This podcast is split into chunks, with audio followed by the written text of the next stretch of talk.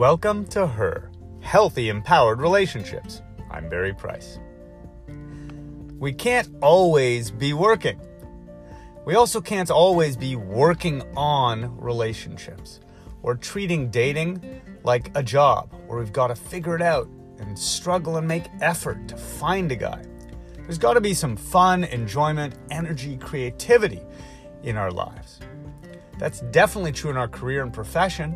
It's also very true in this area. So today we're just going to focus on fun and things that energize you.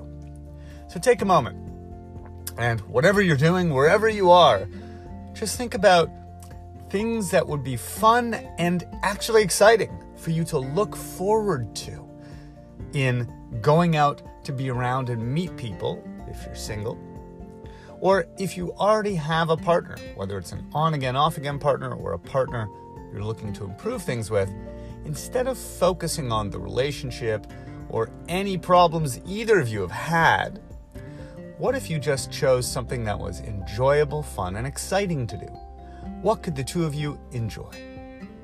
So, for one of my single clients, she realized that she didn't like forcing herself to accept invitations from single friends to the kinds of bars and parties they liked to go to.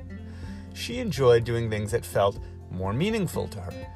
She would rather go to a book reading at a bookstore or go try a different exercise class or studio. She began to do the things she looked forward to, and through doing that, began to meet the kinds of men she actually enjoyed going on dates with.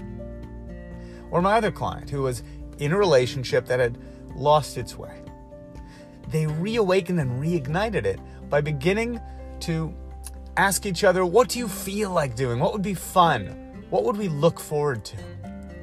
Sometimes it was driving to a different neighborhood, an area they hadn't really explored, and walking around, looking in windows, looking at uh, different shops, going shopping in farmers markets, doing all sorts of different things in that neighborhood that they wouldn't have done in their own, or things that they would do at home, but it was different. Different people, different buildings, a different feel.